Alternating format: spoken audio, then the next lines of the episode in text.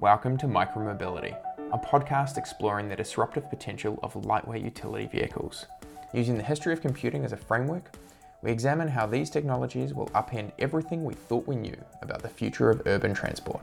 The host of the show is Horace Dediu, founder of Asymco.com, and I'm his co host, Oliver Bruce. All right, and welcome back to Micromobility. Um, today we have with us uh, Steve Anderson, Hey there, Steve. How are you going? Doing good. Excellent. And we have with us Horace, as always. Horace, how are you doing today, Horace? I'm doing well, thank you. Um, Excellent. Well, look, um, I thought maybe Steve, have you introduce yourself, and then I know Horace, you, you want to talk to uh, the upcoming Micromobility Summit as well. So, um, Steve, take it away. Well, uh, Steve Anderson. Uh, I'm an MIT trained mechanical engineer involved in the power sports industry and motorcycles for years and have been working on small electric vehicles since about 2012 or 2013 and following them for longer than that. Awesome. Excellent. Um, well, and as I understand it, you'll be at the upcoming Micromobility Conference. I'll be doing a presentation there on micromobility safety. So let me let me uh, pick up where where so Steve actually presented both at the Micromobility Summit in Copenhagen both in 2017 and 2018. And of course, he's uh, going to be at the 2019 uh, Micromobility California event. And I want to make sure people are aware of that event. Uh, if you're a listener to this show, you, you would have heard about us uh, about this before. And, and I just want to repeat that. But we have, um, we just crossed 400 uh, registered people, registrants and uh, we are going to limit the audience to 500 so so uh, actually we have less than 90 spaces available right now and uh, really want to have hopefully some we won't be sold out by the time you hear this uh, but it's getting really close so we would encourage you to to try to uh, to register. We're we're really excited about it. It's it's a fantastic event. When when you look at all the speakers, including Steve. When you look at the venue, when you look at the topics we're covering, and uh, and just the the quality of the audience itself, uh, just I'm I'm privy to that to that uh, audience uh, composition, and I can say it's it's it's it's it's just incredible. What, what, what, I'm awed by the you know by the uh, uh, interest from so many great people. So, so looking forward to seeing everyone there. Um, so everyone on this call, everyone on this show is, is going to be there. Oliver, you're coming. Steve is coming. Uh, many of the previous guests are coming as well. Mikhail Naka will be coming. Um, Corinne Vogel will be coming. So uh, it, it's going to be a great uh, a, great meeting of minds on the topic. Excellent. Yeah, I'm. Uh, I I can't wait. I'm going to be up there very soon, and uh, I'm looking forward to to meeting. Uh, also, as well, I'll just do a quick shout out to the uh, people protected bike lanes and ride on the night before. Um, so there's Mike Brezina is going to be running a um, an event the night before with a bunch of people getting, going out for drinks, but also as well doing a ride through San Francisco with these people protected bike lanes, um, which should be really really exciting. So register on the website micromobility.io um, and come join. Cool. All right. Well, um, hey, Steve, I we've been we've been uh, looking forward to having you come on the show. Uh, you were one of the first people that uh, Horace and I discussed getting on when we when we originally um, had started uh, talking about micromobility, and based on the pr- previous presentations that you'd done um, at the at the previous summit. So I thought maybe what we could do is, do you want to just take us through um, sort of a top line? Obviously, not giving too much away because we don't want uh, that we want to label the zingers for uh, for the presentation that we're going to see you do in a couple of weeks. But um, sort of how you think about safety um, and and and and how it relates to micromobility. Well, that's a complex question, but um, you know the when you get into safety and micromobility, um, this all has to do with change of speeds um, in events and. Uh, you know, uh, as, as, one race car driver once said, you don't die by going fast, you die by stopping fast. And uh, uh, it's uh, most of the time with micromobility vehicles, you're talking about relatively low speeds 15, 20 miles an hour max. And at those low speeds, the inju- injury potential is actually fairly low. And there's no real reason right now to think that uh, there's significantly more injuries coming from uh, scooters than from bicycles.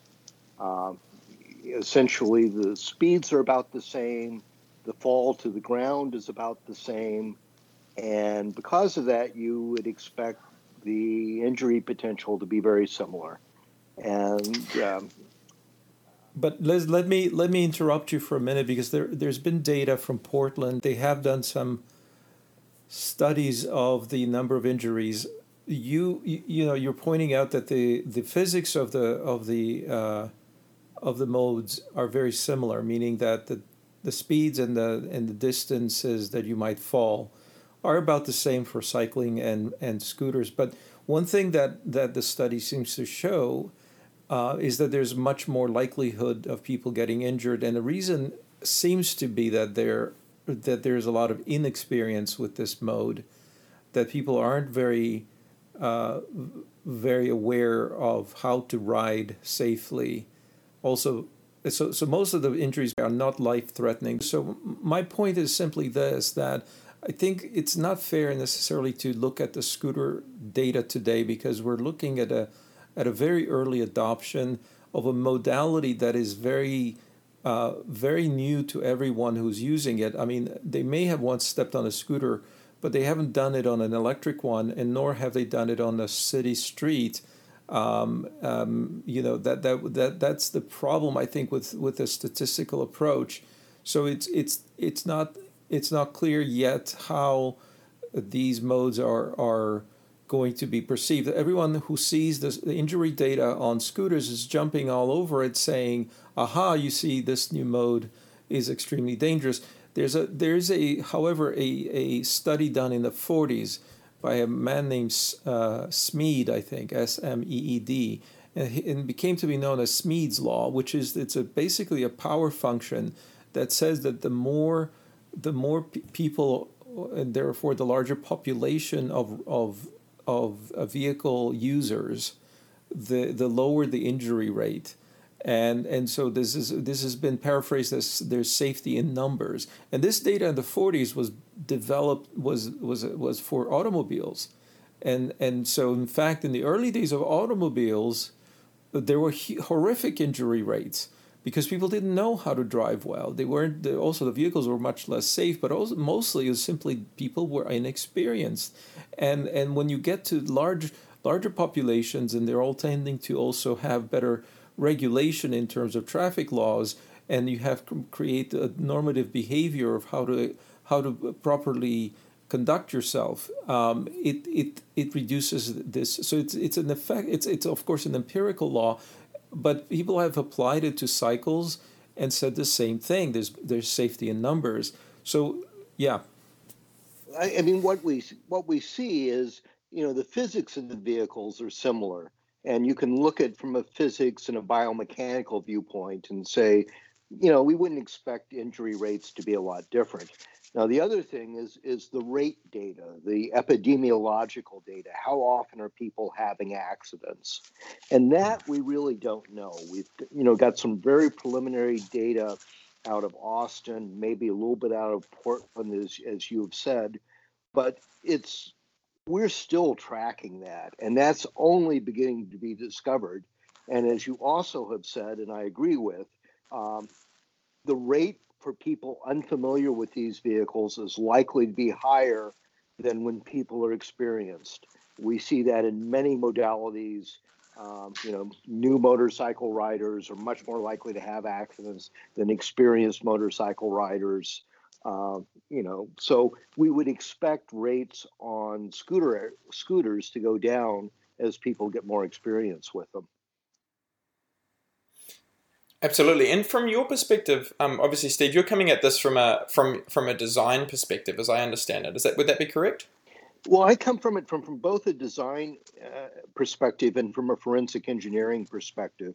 Um, in my various careers, uh, in between design jobs um, where I've been designing motorcycles and the like, uh, I've done engineering consulting for litigation related matters, you know, determining how accidents happen, who's at fault, etc. So I've, I, I, work with biomechanical engineers a lot and uh, uh, very familiar with accident analysis. Uh, and again, when you're looking at specific accidents, you're not looking at uh, statistical data. You're looking at how did this happen? What were the mechanics of this of this singular accident?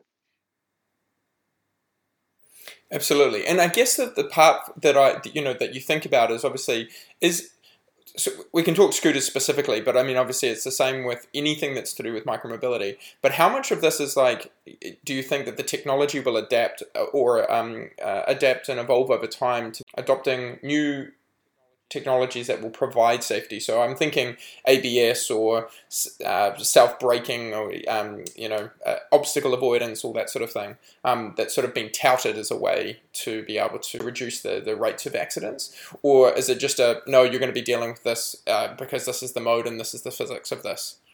Um, you know, I, I, mean, there certainly are design changes you can make that will um, reduce accidents. I mean, one issue with scooters is you know is, some scooters have quite small front wheels and uh, your the uh, likelihood that the scooter is likely to, to uh, trip to pitch over because it, it hits an obstacle is much greater with a small wheel. And you're already seeing scooter designs evolving towards 10 or 12 inch wheels rather than 6 or 8 inch and I, I, I, think that's one of the things we'll see.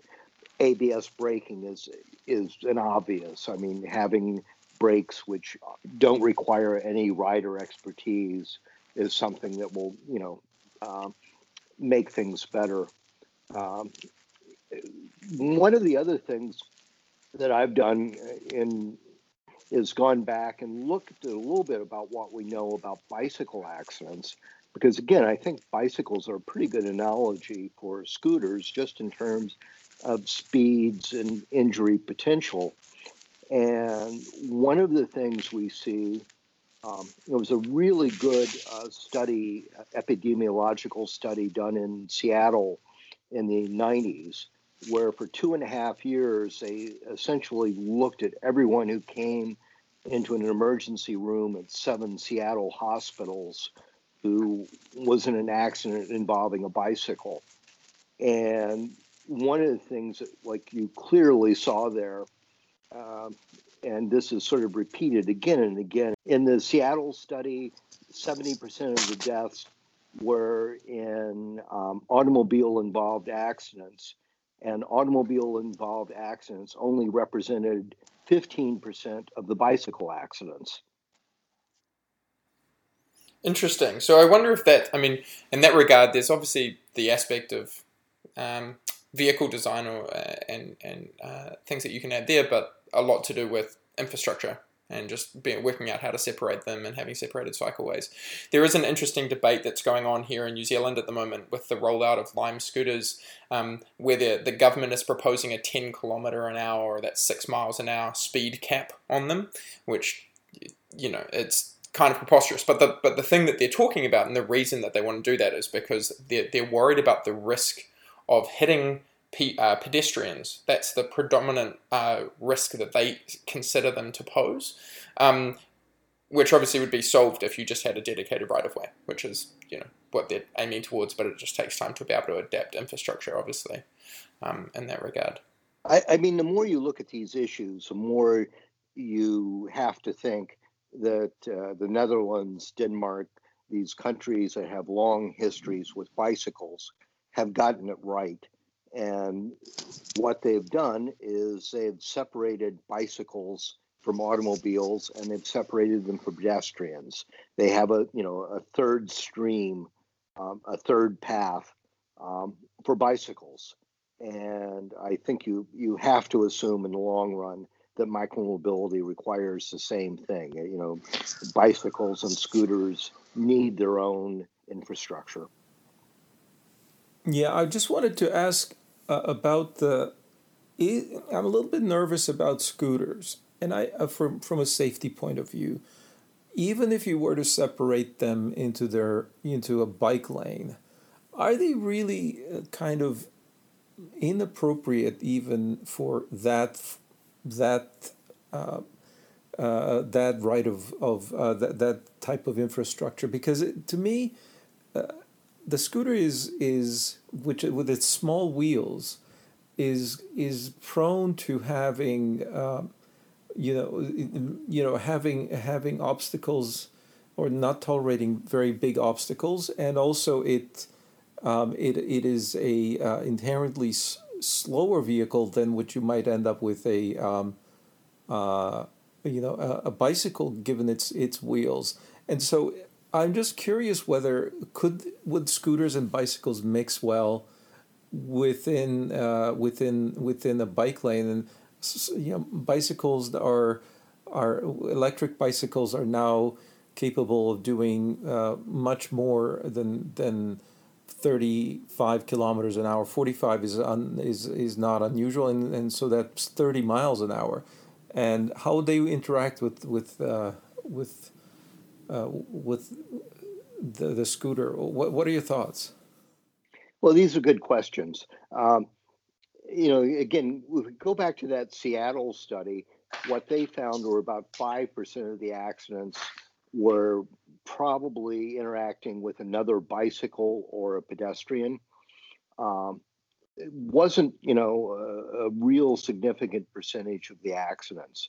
Uh, with scooters and bicycles, if you're talking about, you know, S pedelecs that go 45 kph to 28 miles an hour, you know, 12 or 15 mile an hour scooters don't mix well with that. That's simply, you know, too much speed difference.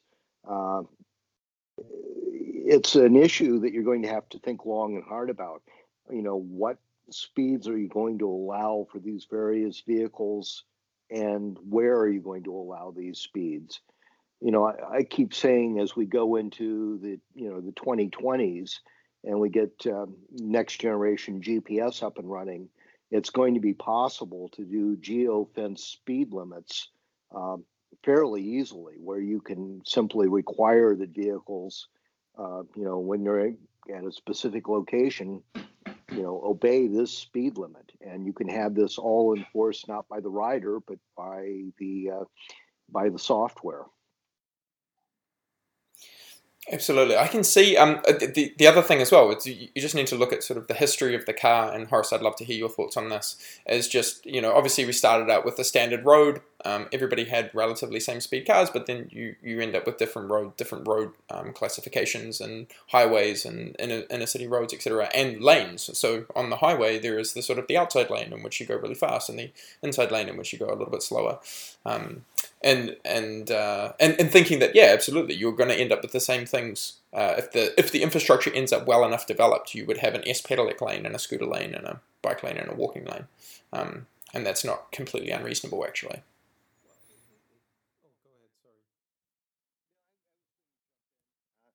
You know, you were bringing up the issue before about uh, wheel size and you know tripping and and all of that, and you know we've seen an evolution previously on um, you know internal combustion powered scooter Vespa type scooters where they went from 8 to 10 inch wheels to 12 inch wheels to 14 inch wheels to 16 inch wheels.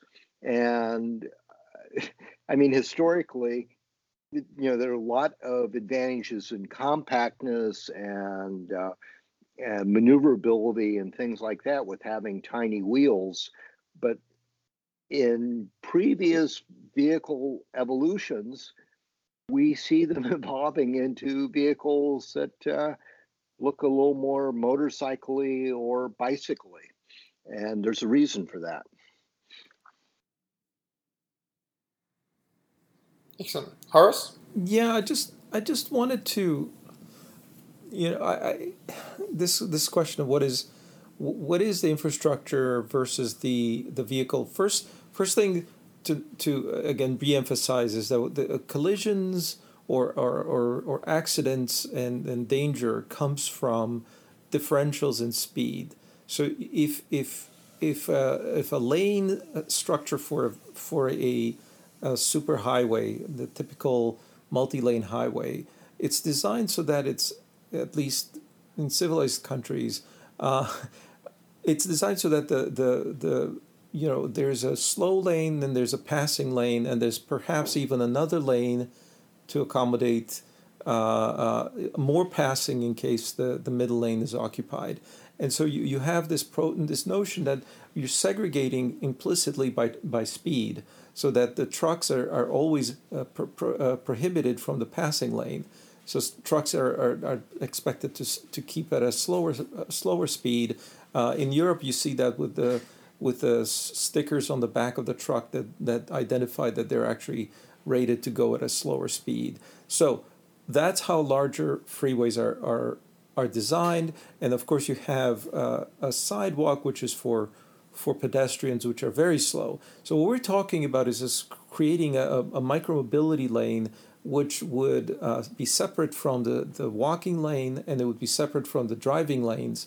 But the micromobility lane, and I think people are starting to realize this, micromobility lane is is too uh, too specific or, or it's going to be too small for all the modes that we're going to see emergent, from scooters to regular cycles to e e uh, e e bikes to potentially s e bikes or speed bikes, and then we we may end up with also some sort of a quadricycle or, or three wheelers which are which are uh, potentially faster and have more mass. So that this is why when I talked about micromobility, I defined it zero from zero to 500 kilograms, and only on the weight basis. We can imagine, you know, 500 kilograms will take you quite far and quite fast. So this is a this is a, this is where I mean maybe we're getting quite off this question of of of of safety, but we're getting into the question of how to deal with uh, uh, with lane separation for micromobility.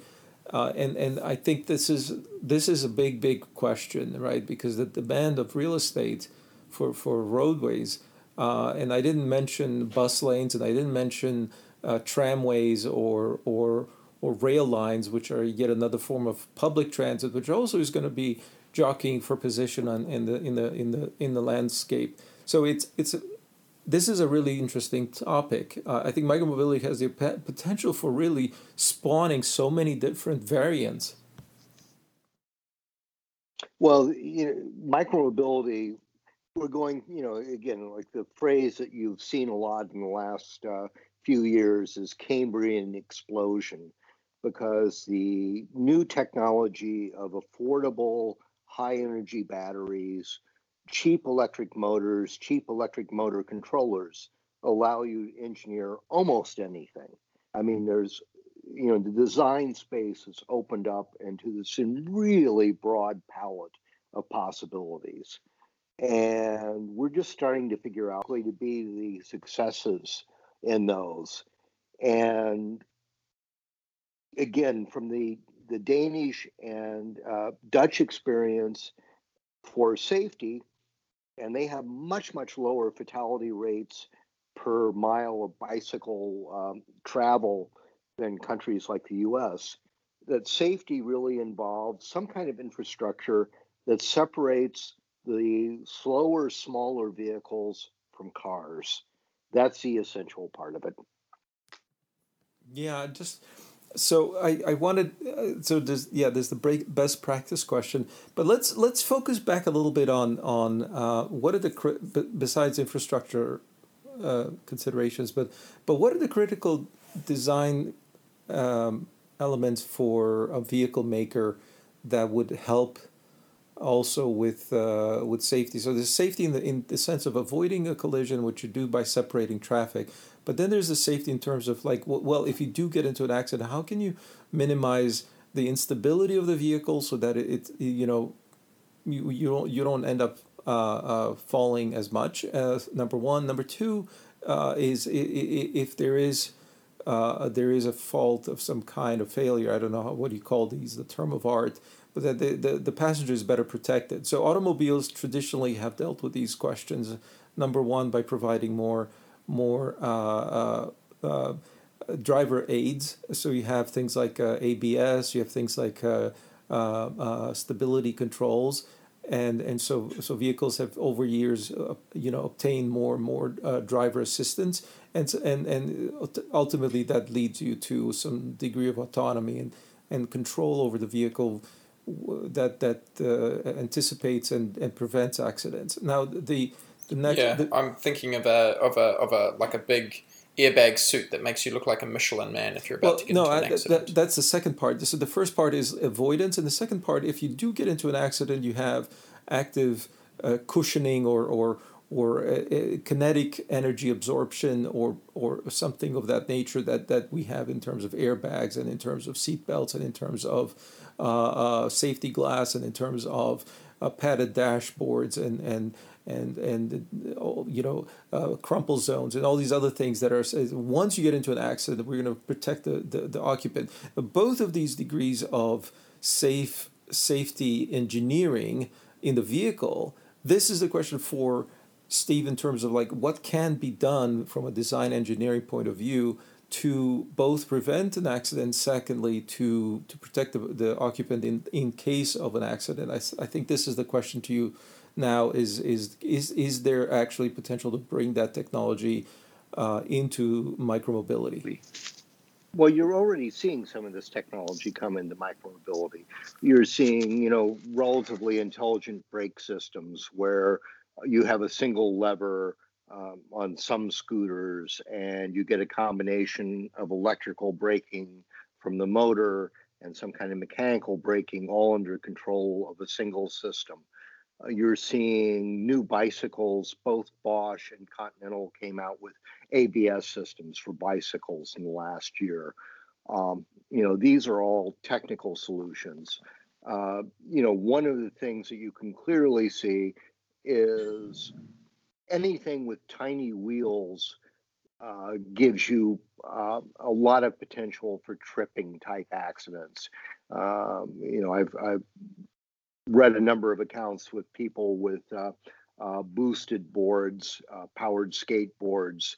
You know, you know, having an issue where they hit uh, uh, some um, pavement irregularity enough that, that trips the vehicle, and that's just a design issue on wheel size. You you simply don't want to do vehicles with tiny wheels unless you can, you know, excuse me, guarantee they work on, you know, phenomenally smooth surfaces. Um, and finally, on the passive safety side of things, um, I mean, the number one thing you can do is you can wear a helmet. There's all kinds of um, uh, good studies out there that show that helmets are amazingly effective in uh, reducing head injuries and uh, uh, and in these type of accidents. And that's what helmets are designed for. They're designed for the kinds of speeds you develop in just falling to the ground for, from five or six feet up. And they're very very effective in that.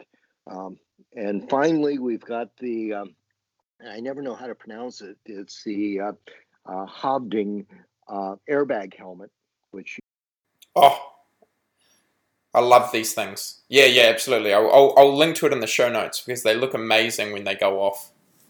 Yeah, I, an airbag helmet. It, it, it, the only thing I, I'm not crazy about is it's kind of a one-use thing. But maybe most helmets are also supposed to be one use. Um, but so one use, by the way, Horace. So like uh, helmets um, all have um, uh, energy absorbing crush liners that uh, are not resilient. They uh, yeah, yeah, it's it's a kind of a, like a styrofoam. Yeah. The latest Hövdings are 300 euros. They started at 600 euros and they're down to 300 euros.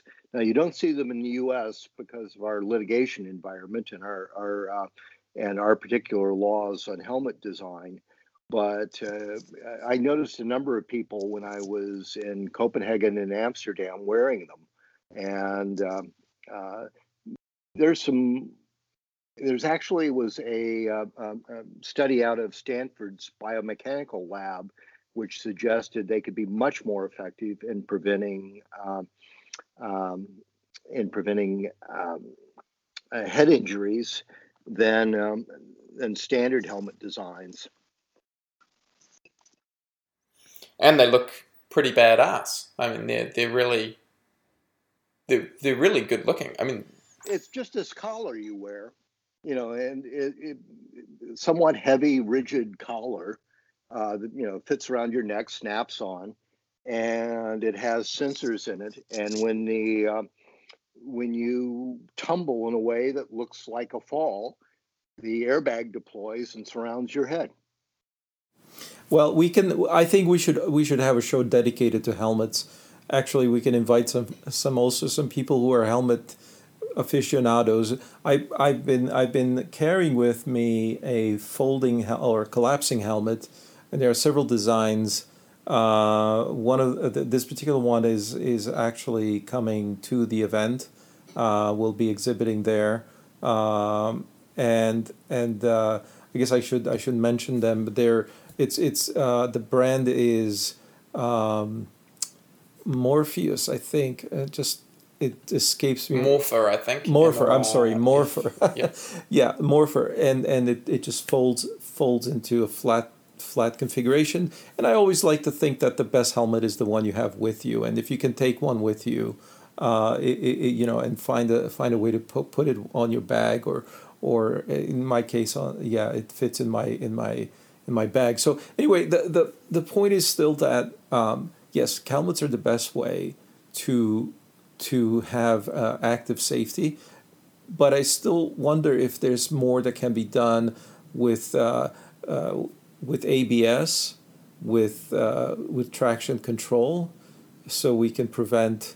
Uh, so one of the most feared things for, for a cyclist are, tr- uh, you know, tracks like like like um, rail tracks which are in pavements they, these are frequently found in, in European cities. And so you like you wheel, and I think this is the same for motorcyclists. You have a difference in coefficient of friction, plus you have a little uh, a rut or or notch you can slip into, and it's really scary to be in the dark in the rain and not see these things, and you'll go flying. So, um, but but if if we can devise systems to to to kind of detect uh, this slipping condition and and and apply braking, uh, etc. Uh, Horace, a couple of points there. Uh, one thing that's changed in just the last few years with the um, um, improvement in technology and LEDs, uh, light emitting diodes, and with all the lights that are being done off those, uh, we're getting really, really effective bicycle and lights that can be used on slow speed, small vehicles. Um, I just bought a, a, light for my bicycle that uh, puts out 1100 lumens, which is more than the average car headlight. Um, and, you know, I think I paid a $80 for it. So there's no excuse for having, um, you know, ineffective lights on small micromobility vehicles. Um, the other thing, I was riding in Amsterdam um, uh, in, I think, in October, and I spent a few days there. And it was interesting to watch uh, a city that had lots of trolley car tracks that you would think would be very dangerous for bicycles, and a city that is full of bicycles. And the bicyclists were amazingly effective uh, in dealing with them. You just see people, you know, right away from them. If they needed to cut across, they would cut across at a sharp angle, and they just ride right over them. And uh, you know, it was just a cultural thing where everyone knew how to do it.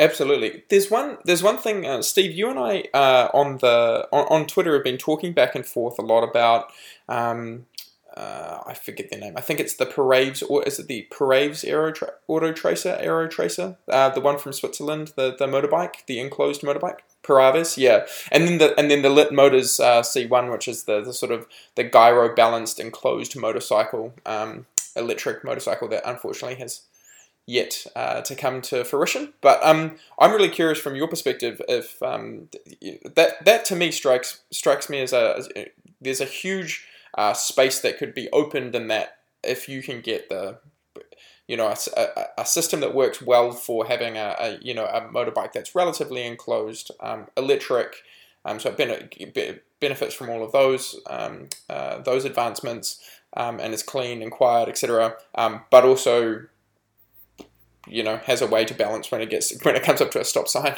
Yeah the generic term for that class of vehicle is a cabin motorcycle so you essentially an enclosed motorcycle, and there are no technical issues preventing those from you know again we've we've had a number of proof of concepts that have been in small production. The Peraves MonoTracer um, the, the lit never made it to production.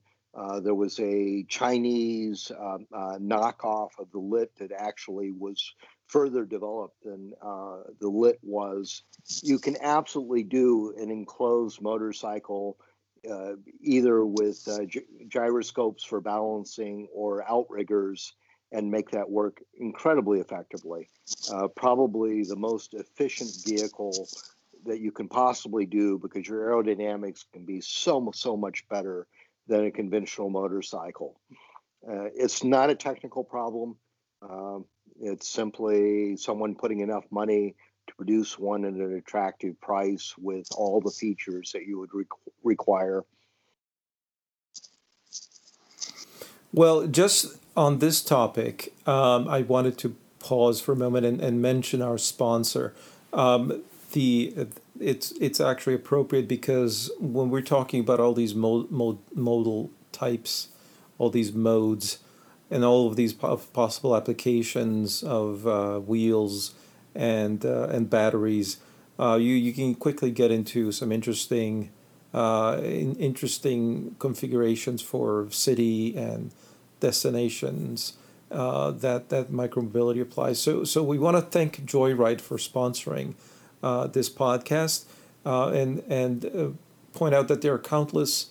Uh, uh, you know, aspiring micromobility fleet fleet operators out there. I'm, I'm sure many of you are, are listening would are thinking about being a fleet operator. So if you are, then you probably know that you, you have got something about you know something about your community. You know about something your mar- about your market, and know what it takes to run a fleet efficiently and profitably. So you've done your research. You've been reading blogs and articles. You've been downloading reports, and of course listening to this podcast. So the metrics from from venture funded companies that are that you're hearing about, they're mind blowing. They've got more, hundreds of millions of dollars being invested in more and more every day. And but you wonder how things like this uh, could look if you focused on your local market, which is where your competence may be. Well, Joyride provides you with the custom white label mobile apps and scalable backend that allows everyone from a small local operator all the way up to transit agencies to launch their own micromobility fleets within weeks. Plus, they have partnerships with all the major manufacturers, so you're guaranteed to have the highest quality hardware when you launch your own bikes or scooters. Here's an example of uh, what one of Joyride's customers has accomplished. The operator launched with a fleet of 200 electric scooters in their hometown, and within two months, they were making six figures from the rides, all the while competing in a city that had already had some of the largest scooter share companies operating. So they were not entering into a market without competition.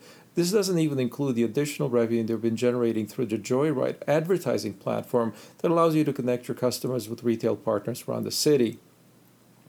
Maybe you didn't think that you could compete in the micromobility space before. Maybe you thought the market was already controlled by a few giants. Well, Joyride levels the playing field for all operators, allowing anyone to succeed with their fleet. Whether you're an independent operator with a desire to launch locally or a transit agency looking to solve the first and last mile for your customers, Joyride helps you find the mobility share solution that works. So start your own scooter or bike share system today. Go to www.joyride.city, that's joyride.city, and it's time to join the global micromobility movement. If you mention the Micromobility podcast on uh, when you sign up, receive you'll receive the first month for free. So thank you very much to Joyride for supporting 5by5 and micromobility.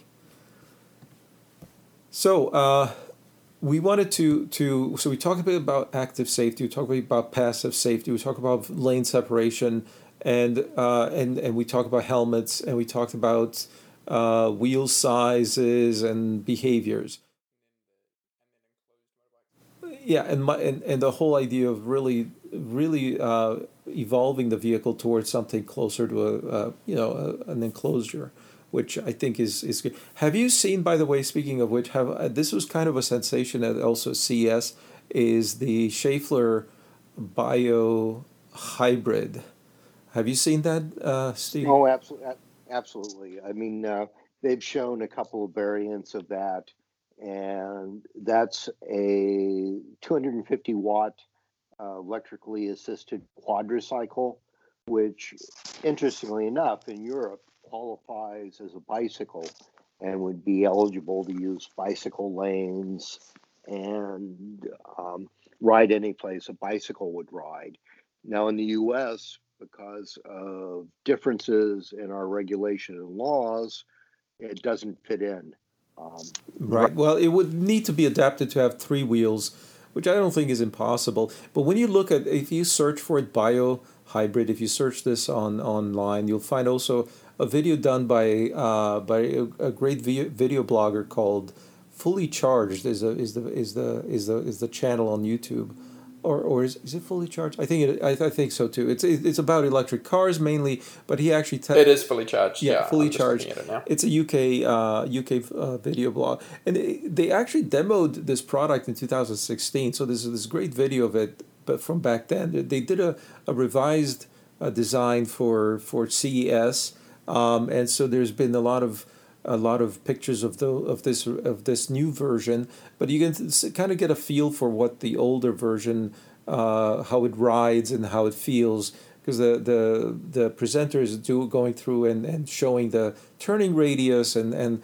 acceleration and uh, just the great joy you get from riding it. It actually has two two passenger capacity. It's four wheels, and uh, but you have to pedal it to make it work.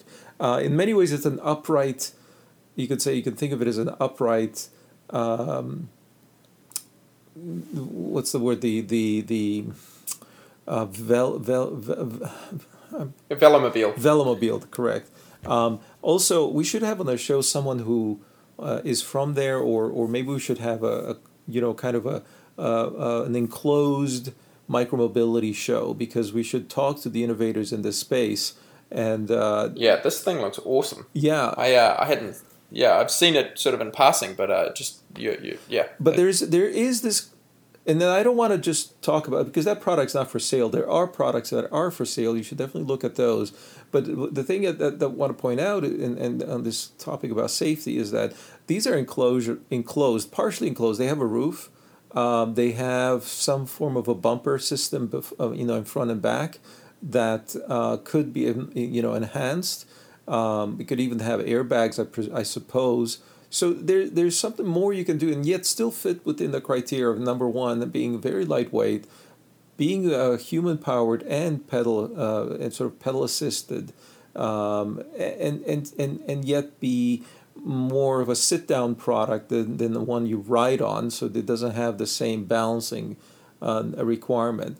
And and I really am very excited. I must say, this is to me, these are like aspirational products. These are like Ferraris and Porsches, and you know, if you're a car person, yeah, you'll buy the minivan, but you really dream about that product. So for me, these are the kind of dream products that, that we can think about as as we want to get into at some point, and uh, and and it's certainly w- within reach and certainly approachable. But uh, but Steve, you're, to to to you now, I how if you had that as a design brief, okay you're either doing three wheels in the U.S. or, or four wheels in, in, in Europe. You're fitting within the bicycle, uh, the bicycle definition. Would these be safer? Would you be able to maybe tell your a significant other that hey i know you think bikes or scooters are unsafe but check this out would you, should get into this because then you don't have to worry about taking the kids to school. You could certainly make those so that they were safer vehicles from a um, you know single vehicle point of view. You could you know have protection for tip overs. You could do all kinds of things. I mean you could have you know uh, uh, steer by wire and a, a, stability control system so you couldn't put in a sudden input that would roll the vehicle.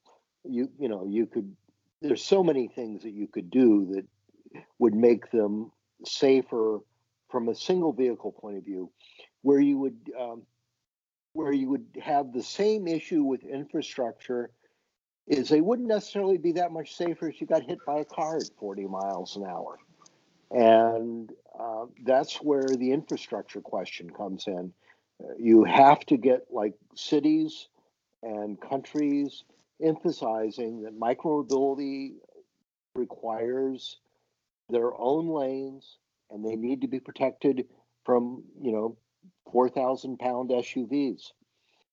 Yeah, yeah. And, and also, by the way, another class of vehicle which we probably need to talk about at some point is the, uh, the, the, the in the US, it's called the golf car. Notice that people, people say golf cart, it's actually car and the technically the term is golf car. And these are these are electric vehicles, small, rather chunky, and not very light, but um, it, it, that kind of fits within our criteria. And there are towns in the U.S. where golf cars are the primary mode of transport. Some of them are sort of retirement communities, but there's one place which isn't, which is just a residential area, where they've built all these golf car uh, uh, roadways, and uh, there are literally thousands. And I should find it on YouTube. There's there is such a place, and it's quite a quite an amazing place to to uh, to to contemplate as kind of what could you do with. Uh, these wouldn't be pedal assisted. These are just throttle based systems. So you you drive them like you would a car, but they are they are not cars. They're they're they're these uh, small electric uh, carts, and uh, and so th- th- there's there's there's questions around that modal um, modal, which is not a new not a new one at all. Um, how does that fit in?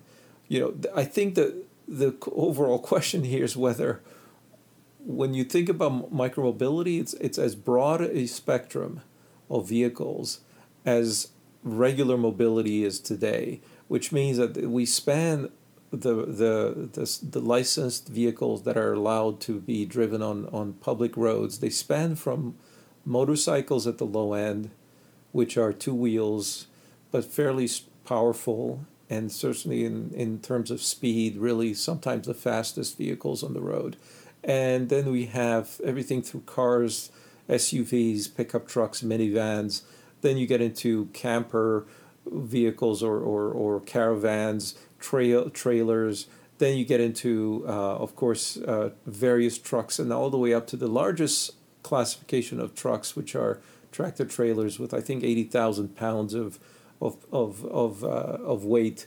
And so it's it's if you think about that spectrum from motorcycles all the way to semi semi multi multiple trailers, uh, semi tractor trailers, and you have this this this breadth of mobility options for roadways. Imagine that the world of micromobility is going to span a similar breadth, eh, but the weights will all be below 500 kilograms.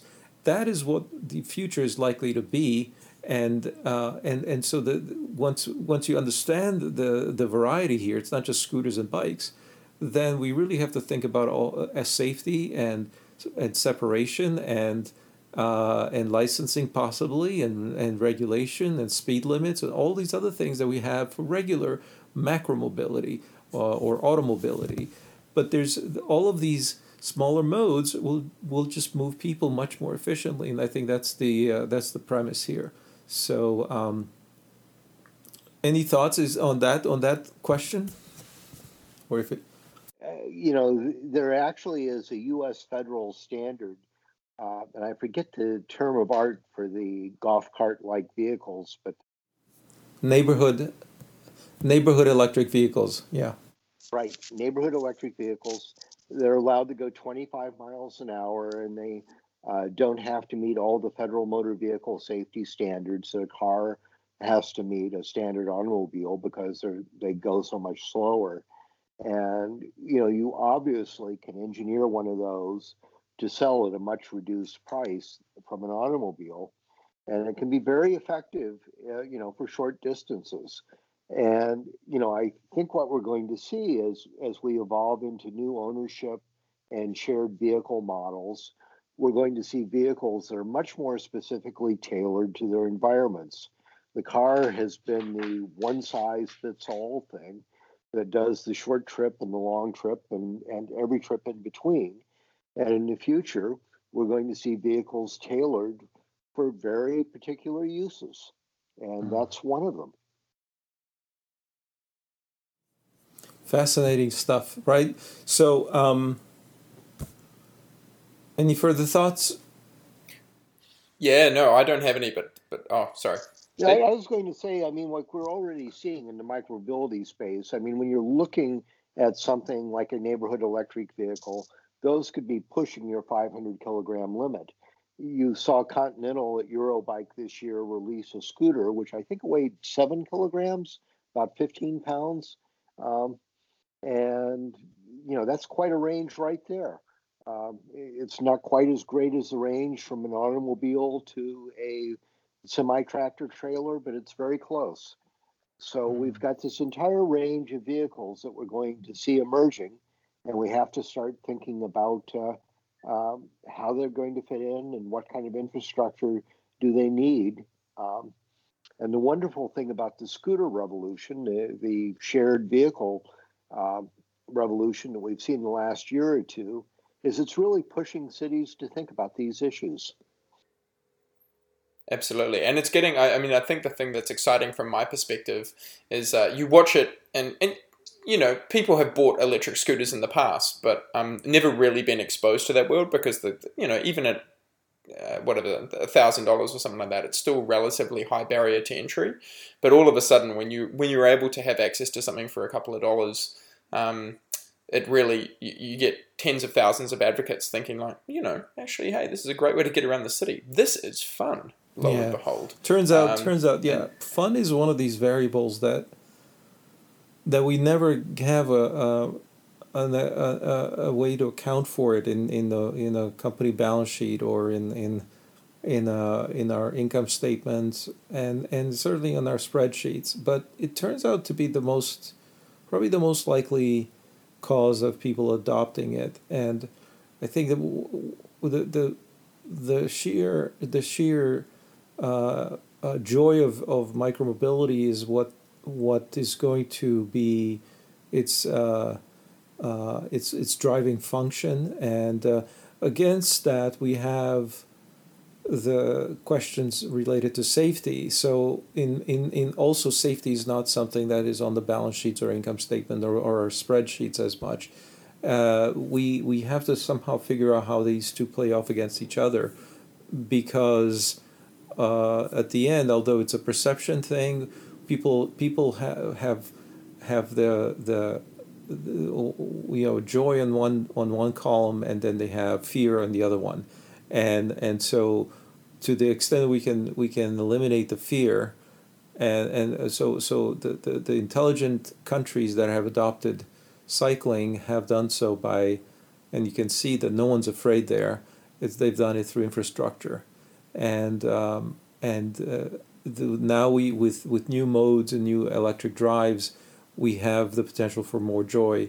So so these are going to be once again asking for balance. And so I think that's what we need to pay attention to as well.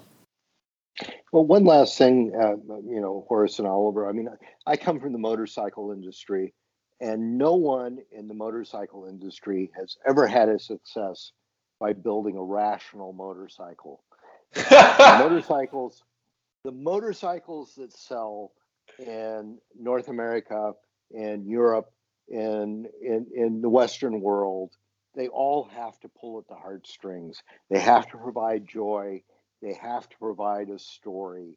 They have to, you know, you know, have some emotional connection with their user. And people have tried building uh, motorcycles that your mother might recommend for you, and invariably they've failed.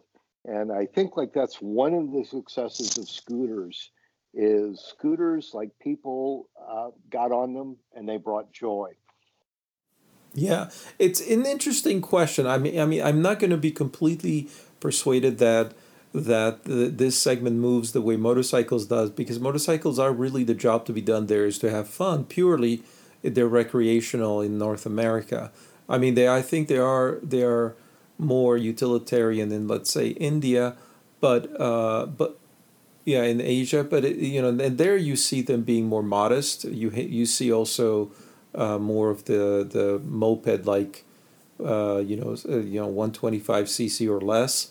You know, lower lower power vehicles. Uh, so people, you know, when you see women riding them and you see uh, older people riding them, because they're just using them to get around. So case in point would be probably Vietnam if you uh, if you want to get a sense of, of you know search or search on what, what it looks like on the street in Vietnam and you get an idea of what two wheels can do.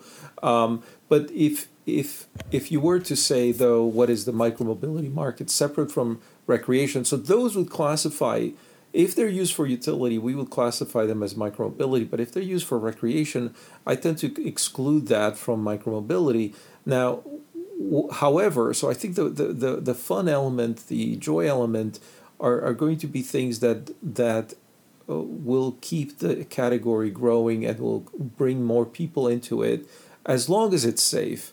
Uh, the thing is that on motorcycles, safety is not a consideration because everyone is actually looking to feel that rush of the of adrenaline you get from from being essentially exposed to risk, and the risk itself is what what sells the product.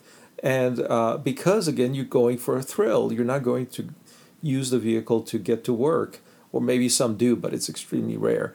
Um, but it, it so so to me, this is why we have to think about micromobility in that in the in the psychological sense is a more of a balance between safety and and performance or safety and enjoyment and so this is why it's so important that we uh, we uh, that that innovators in this space pay attention to safety. It is it is, I'm not I'm not maybe getting my hands around this question very well, but it is to me it sounds like this this segment needs to have a lot more design around safety, and that's going to be critical much more than it is in other in in in let's say in other two wheeled markets.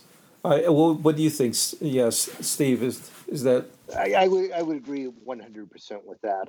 Uh, you know, you with micromobility, you've got something that can be fun, but also has high utility value. Um, I mean, I've been involved with the design of motorcycles for the Indian market, which is an incredibly utilitarian uh, driven market. It's interesting that there may be two jobs to be done in the Indian market. One of them is the utilitarian transportation aspect, and the other one is prestige. Mm. And so you do not want to make a lightweight looking motorcycle. You want to have it look more massive than it actually needs to be because that's perceived as uh, more prestigious.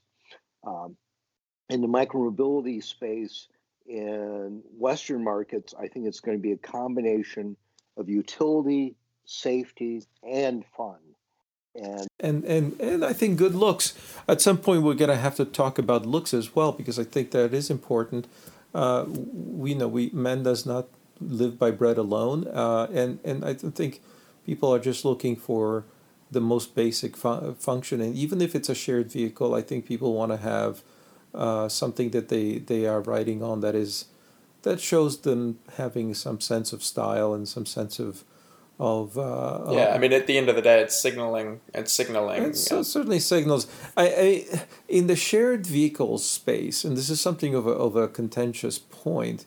People say that well, access matters more than anything else. So having a lot of vehicles nearby that trumps everything. Well, okay, fine. Let's put that aside for a moment. Then there are others say, I hear like you don't care what car. If you're getting into an Uber, you don't care what car it is.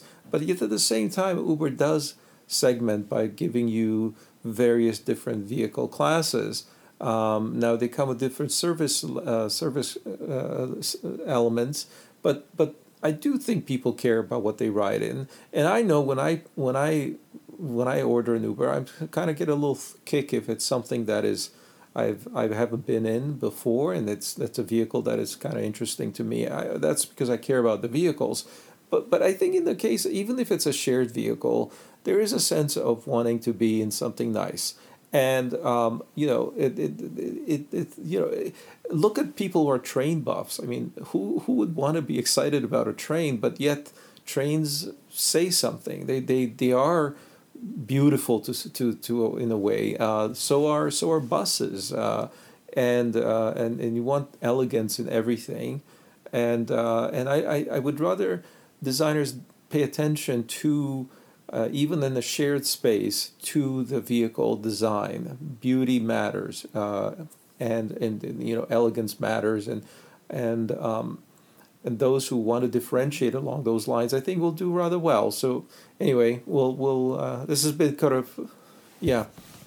I, I, would agree with that, and I would say industrial design always matters. When you're doing a product, you know, having it be beautiful it doesn't cost a lot more making it beautiful. So why not? You know, it, it's you should have good industrial design, and people respond to that. Yeah. Um, and again, I, I think of the example of, of Smide in Zurich, who's yeah. running high-end uh, Stromer e-bikes, and you know they have a very very low breakage rate because you know people like the vehicles.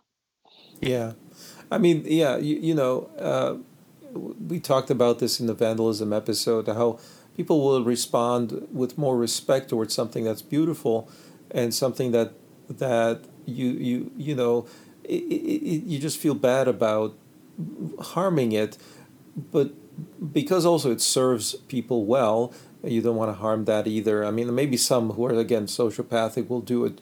But there's something to that, and I, I think this is one of the questions. You know, Apple says that they, when they do their design work, they they put a lot of effort into thinking deeply about the product, and they believe that that eventually comes through and is showing, it, it shows something. It speaks to to the buyer somehow, and that's what that's why buyers respond positively to the products. And I think we should bring that same ethos to to the to, to, to this space that, that we should take care of our product we should make it beautiful to the, and then industrial design but we should also make bring design into safety and consider and consider these these elements deeply so um, so that would be absolutely that would be the advice for today cool Excellent. Well, look, I'm, I'm aware we're uh, yeah we're running up against time, but look, Steve, it's an absolute pleasure to, to have you on the on the podcast, and uh, we're really looking forward to, to seeing your presentation uh, in a couple of weeks. Yes, I'm, I'm really anticipating going to the conference. Awesome. Well, we'll have awesome. This out, well, we'll have this out um, in the meantime. Uh, so in the meantime, if anybody so wants to reach, out, to you, reach out to you, how do they find you, Steve? Steve? Uh, well, I'm on LinkedIn and I'm on Twitter. Uh, uh, Rashomon2 on Twitter. Uh, you can post a, uh, a link. Uh, and uh, yep. I post on micromobility and electric vehicle issues uh, continually on Twitter and uh, try to focus on that and uh, nothing, uh, nothing else. Great. Excellent. All right. All right. Well, we'll, we'll talk soon and see you in a couple of weeks.